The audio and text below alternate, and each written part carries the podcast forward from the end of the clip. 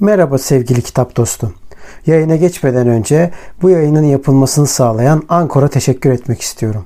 Ücretsiz olan Ankor, podcast'inizi doğrudan telefonunuzdan veya bilgisayarınızdan kaydetmenize ve düzenlemenize olanak tanıyan araçları mevcut. Ankor, podcast'inizi sizin için dağıtır. Böylece Spotify, Apple Podcast ve daha pek çok yerde sesiniz duyulabilir. Üstelik minimum dinleyici olmadan podcast'inizde para kazanabilirsiniz. Tek bir yerde podcast hazırlamak için ihtiyacınız olan her şey Ankor'da. Yayına geçmeden önce hadi vakit kaybetmeden ücretsiz Ankor uygulamasını indirin veya başlamak için ankor.fm'e gidin. Şimdi podcast'ime geçebiliriz. Edebiyat denilince aklınıza ne geliyor? İnsanı insanca anlatmak denir genellikle edebiyat hakkında. Peki edebiyatta aslında tek bir şekilde anlatmak mümkün değil desek, yani aynı insanlar gibi karmaşık desek ne dersiniz? Bence asıl tanımlama bu şekilde. İşte bu yüzden insanı insanca anlatan çünkü edebiyatı insanın yaptığını unutmadan bir program, bir format geliştirmek istedik. Bu istediğimiz formatta aslında çok basit. Çoğu bizim de beğendiğimiz, seçtiğimiz kitapların içerisinden bazen uzun, bazen kısa alıntılar yapmak. Aslında böylelikle günümüz ile edebiyatın nasıl iç içe geçtiğini, nelerden etkilendiğini, nelerden etkilenmediğini bu hikayelerden görebilirsiniz. Hadi o zaman ilk kitabımızla başlayalım. İlk kitabımız Ömer Seyfettin'in Yüksek Ökçeler isimli kitabı. Bu Kırmızı Kedi yayınlarından çıkmış vaziyette. Şöyle göstereyim. Bu kitaptan size alıntı yapacağım. Daha sonra da elimden geldiğince çok kısa aslında bana da laf düşmeyecek yazar çünkü kendi derdini çok güzel anlatmış vaziyette. Hadi başlayalım.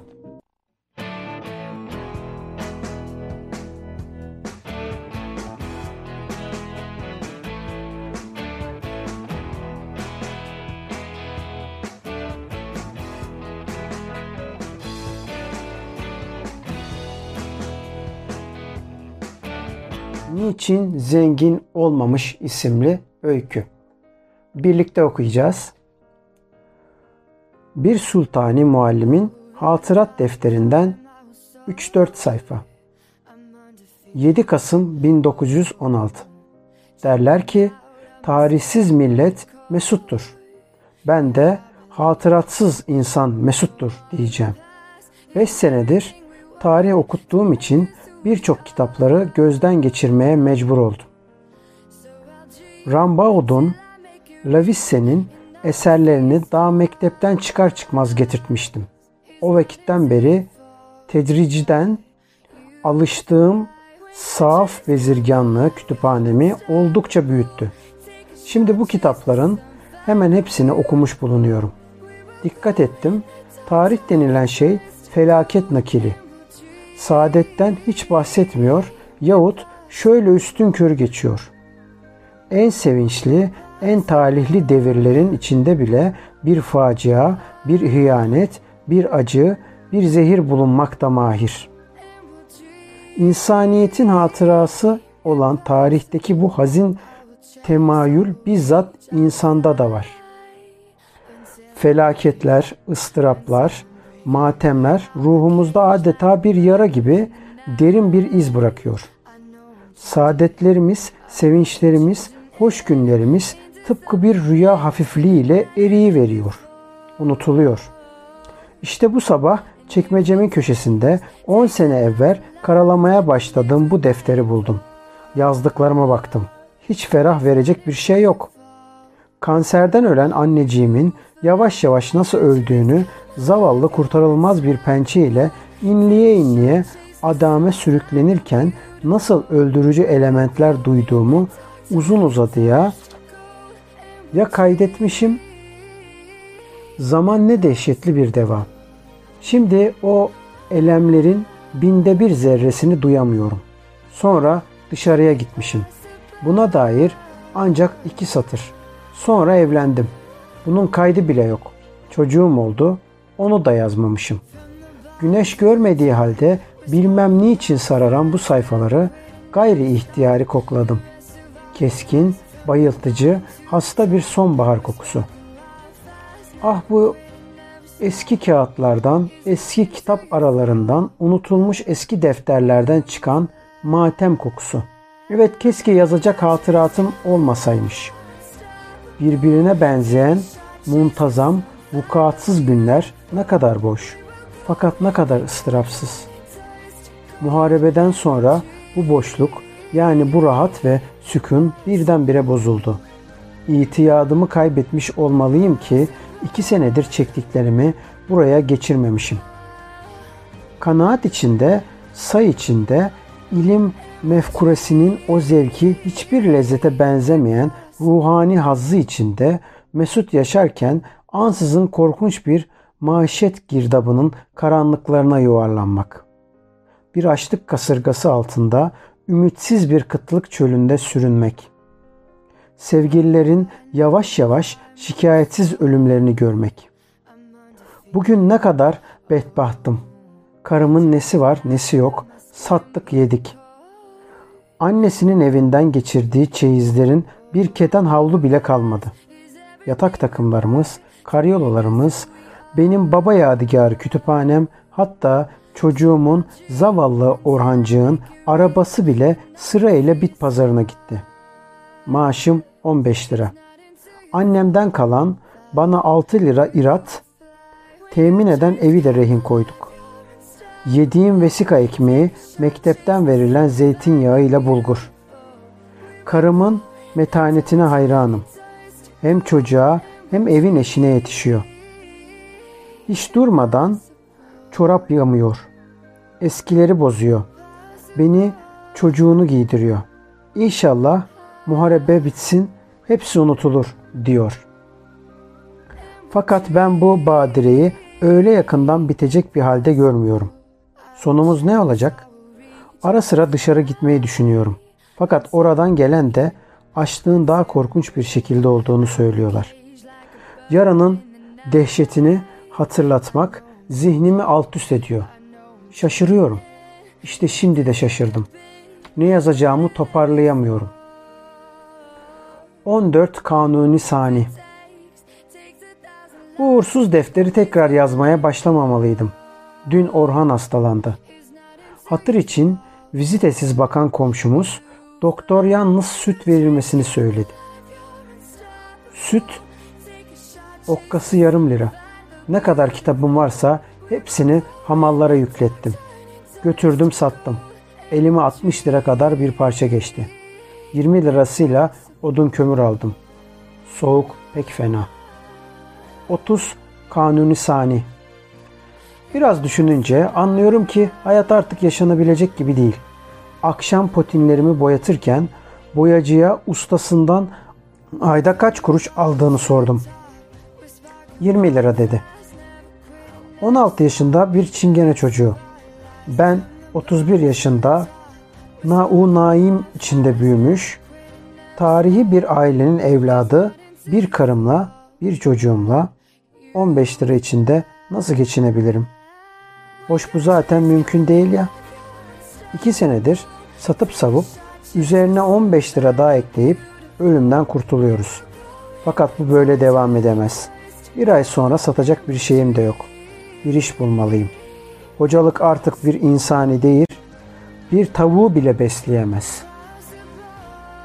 16 Şubat 15 gündür iş arıyorum. Nihayet bir kitapçıda safiyesi 10 kuruşa tercüme buldum. O kadar sevindim ki her forma 160 kuruş getiriyor. 300 sayfalık bir kitaptan 30 lira alıyorum. 7 Nisan Her gece muntazaman 10 safiye tercüme etmeye alıştım. Bunun için 4 saat kifayet ediyor. Neyse, hayatımız biraz iyileşir gibi oldu. Orhan sütünü içebiliyor. Semiha ile biz de birer vesika potini edinebileceğiz. Fakat her gece fasılsız çalışmak gözlerimi bitirdi. Ama bunun da kolayını bulduk. Geçen hafta göz doktorundan bir gözlük aldım. 2 Mayıs Dün bir arkadaşıma rast geldim. Cenyo'da bu çocuk idadideyken kovulmuştu. Ara sıra görürdüm. Şimdi tüccar olmuş. Tam 75 bin liram var dedi. İki ay içinde. Şaka ediyorsun diye güldüm. Vallahi istediğin bankaya sor. Ey nasıl bulundur bu? Tarafı takribin bulursa çok kolay. İçimde birdenbire bir hırs canlandı. İki ay içinde 75 bin lira. Her gece 4 saat. Ucuz olsun diye Almanlardan satın aldığım karpit lambasının başında 1 lira için nasıl ter döktüğümü hatırladım. Karşımdaki sıhhatten candan patlayacak gibi gergindi. Elmas yüzüklü parmakları tombul tombuldu. Ey bu tarafi takibi ne? Topala çatmanın bir kolayı. Topal kim? Yuha. Patagonya'da mısın be mübarek? Topal'ın kim olduğunu bilmiyorsun ha? Allah be tuttuğunu bir anda milyoner yapar. Bugün bütün Türkiye elinde. Bir sözüyle 75 milyon lira birden harekete gelir. Levazım reisinin faziletlerin kuvvetini, iktidarını uzun uzadıya anlatmaya başladı.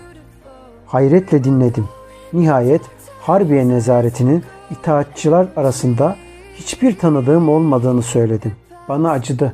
Fakat meyus olma dedi. Doğrudan doğruya topala çatmaya hacet yok.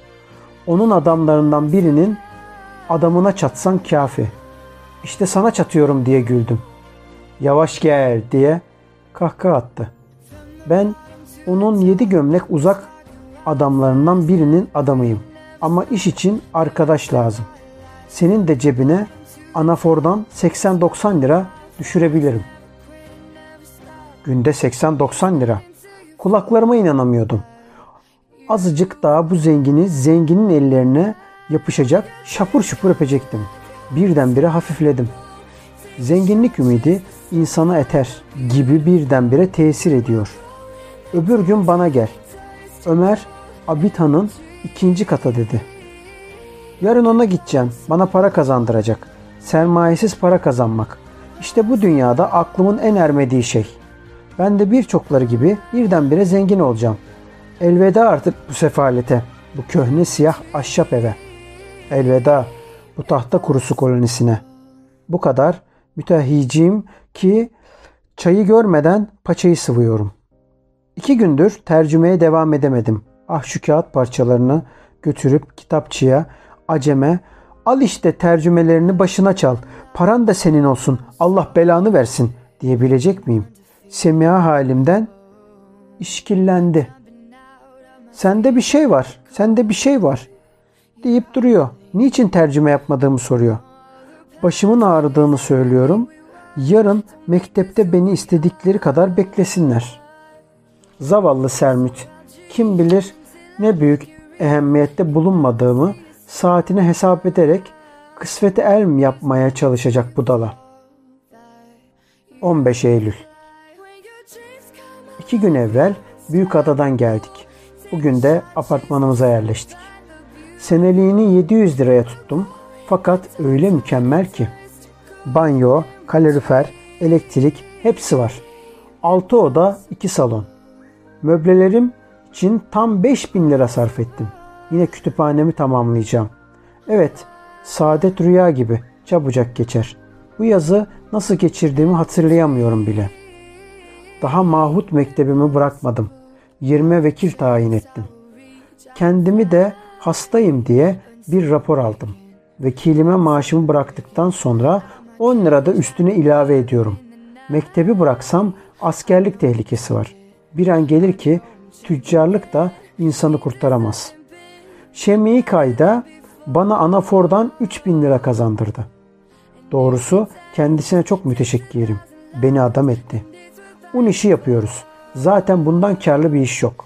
Biraz zahireye de karışıyoruz. Şeker firan kapatıyoruz. Dört ay evvel yazdıklarımı okurken gülümsedim. Vay anasını. O saadetlere nasıl dayanmışım. Günde yarım liraya kapalı bir dershaneye 5 saat kafa patlatmak. Sonra bu derece sarih bir eşekliği fazilet zannetmek. Ben çok şükür bu pir aşkına sürünmek faziletini kaybettim. Vaki şimdi bulunduğum muhit biraz adi fakat katiyen ukala değil.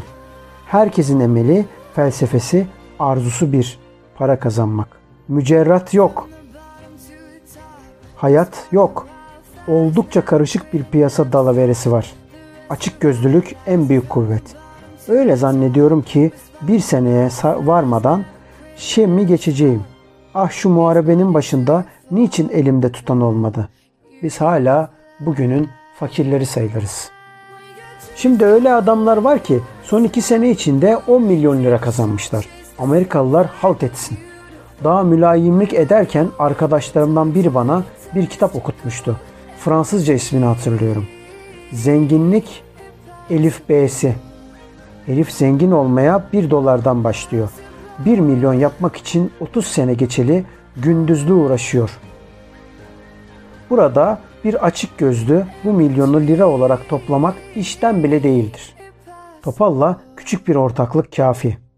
Balkan trenleri Anadolu attı bir ay için çalışsa. Artık bu defteri dolduracağımı ümit etmiyorum. İnsan zengin olunca okumaktan olduğu gibi yazmaktan da nefret ediyor. Bununla beraber bir hatıra olsun diye atmayacağım. Evet, eski fakirliği unutmak pek asi bir davranış değil. Kütüphanemde saklayacağım. Ah bu Semiha, ne kadar meşgul perest. Bir türlü yemek odasını yerleştiremiyor.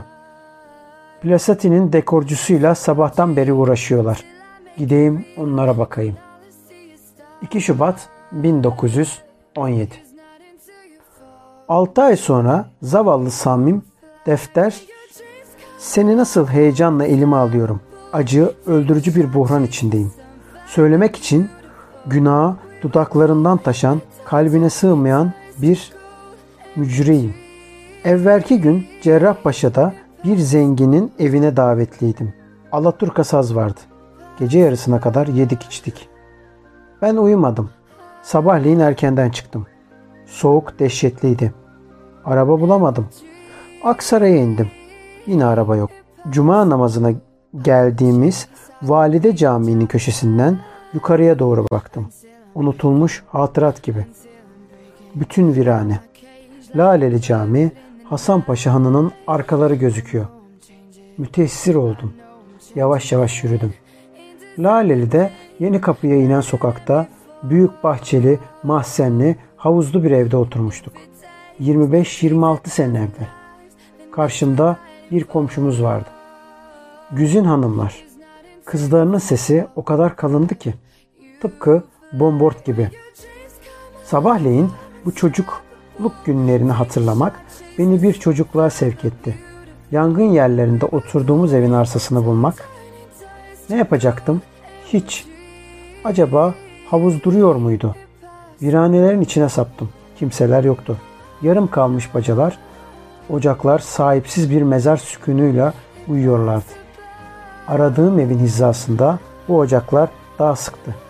Baktım üstü beşi perişan dört kişi dolaşıyordu. Eğilip eğilip ocakların içine bakıyorlardı. Merak ettim. Ne arıyorlardı? Yürüdüm yanlarına yaklaştım. Ne aradıklarını sordum. Ölü arıyoruz dediler. Ne ölüsü?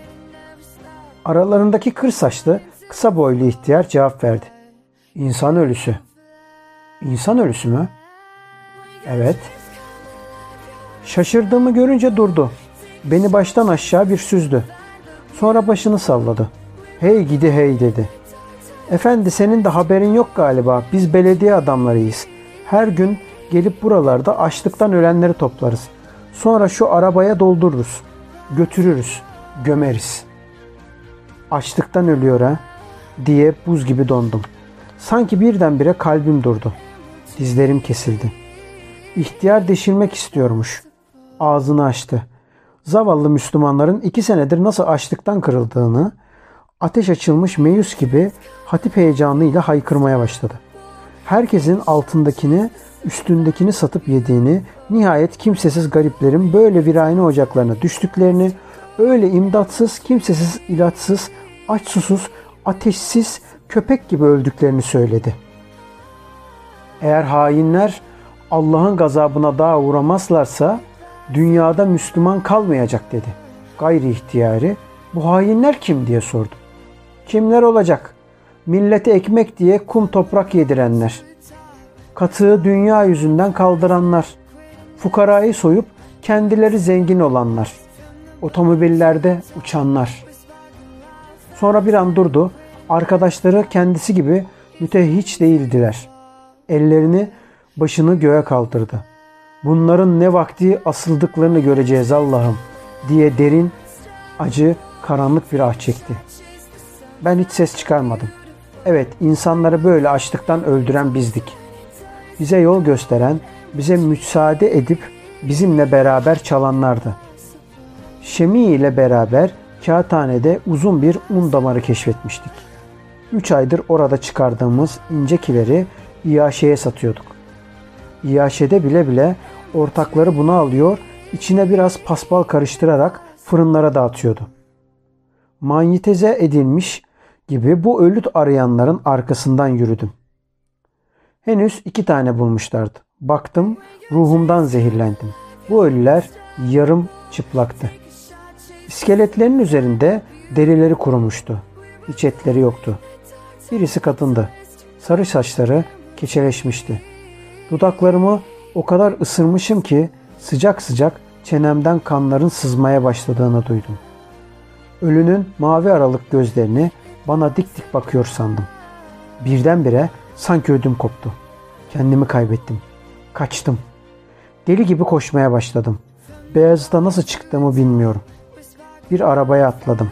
Eve geldim. Bayılmışım. Doktor filan gelmiş. Açılınca Semiha'ya gördüklerimi anlattım. O da fena oldu. Ağlamaya başladı. Şimdi yataktan kalkamıyorum. Artık müthiş bir anarşist oldum. Bir milletin bu kadar açlıktan ölmesi için toplu tüfekli teşkilat yapan Topalı, bu alçağı tutanları öldüreceğim. Yenecek ne varsa ortadan kaldıran 600 yıllık bir devletle beraber kocaman masum Türk milletin faküdü dem kılıcından geçirenleri geberteceğim. Evet bu milleti hükümet mahvetmek istiyor. Bundan artık hiç şüphem kalmadı. Bundan şüphesi olan eşektir. Topal o bütün kara çete teşkilatı, o kara sulu bayramzadeli meşhum teşkilat yedi başlı bir ejderha gibi memlekete sarılmış. Kanımızı, iliğimizi, kemiğimizi emiriyor. Evet öldürmeliyim. Onlardan bir tanesini öldürmek siperde bir düşman neftere öldürmekten çok. Hem pek çok hayırlı. 19 Mart Onları öldüremedim. Onları ancak yaşarsa millet öldürecek. Hepsini ipe çekecek. Onları öldürmek bir kişinin harcı değil. Hainler yedi başlı dokuz canlı bir ejderha kuvvetinde. Korkunç bir teşkilat. Fakat kendimi öldürdüm. Yani muhtekir beni. Nem var nem yok hepsini sattım. Bütün milletimi açlıktan öldürecek soyduğum paraları aşhanelere, fukarhanelere, cemiyetlerine dağıttım. İsmimi vermedim. Apartmanı falan hepsini bıraktık. Semah ile Orhancığımızı aldık. Üsküdar'da Çavuş Deresi'nde bu mini mini evi kiraladık. Şimdi o kadar mesuduz ki iyi ki mektebi bırakmamışım. Yine derslerime başladım. Arkadaşlarım beni if iflas etti sanıyorlar. Aceme yine gittim. Benim tercümelerimden memnun. Şimdi Safiye başına 12 kuruş veriyor. Geceleri ben söylüyorum. Semiha yazıyor. Ayda 50 lira kazanabiliyorum. İdaresini bilen bir aile için bu çok bile. Fakat geçen 10 ayın hatırası korkunç bir kabus gibi daima aklımda. Unutamıyorum. Açlıktan öldüklerimizi unutamıyorum. Yangın yerinde gördüğüm kadın ölüsünün bana bakışını unutamıyorum.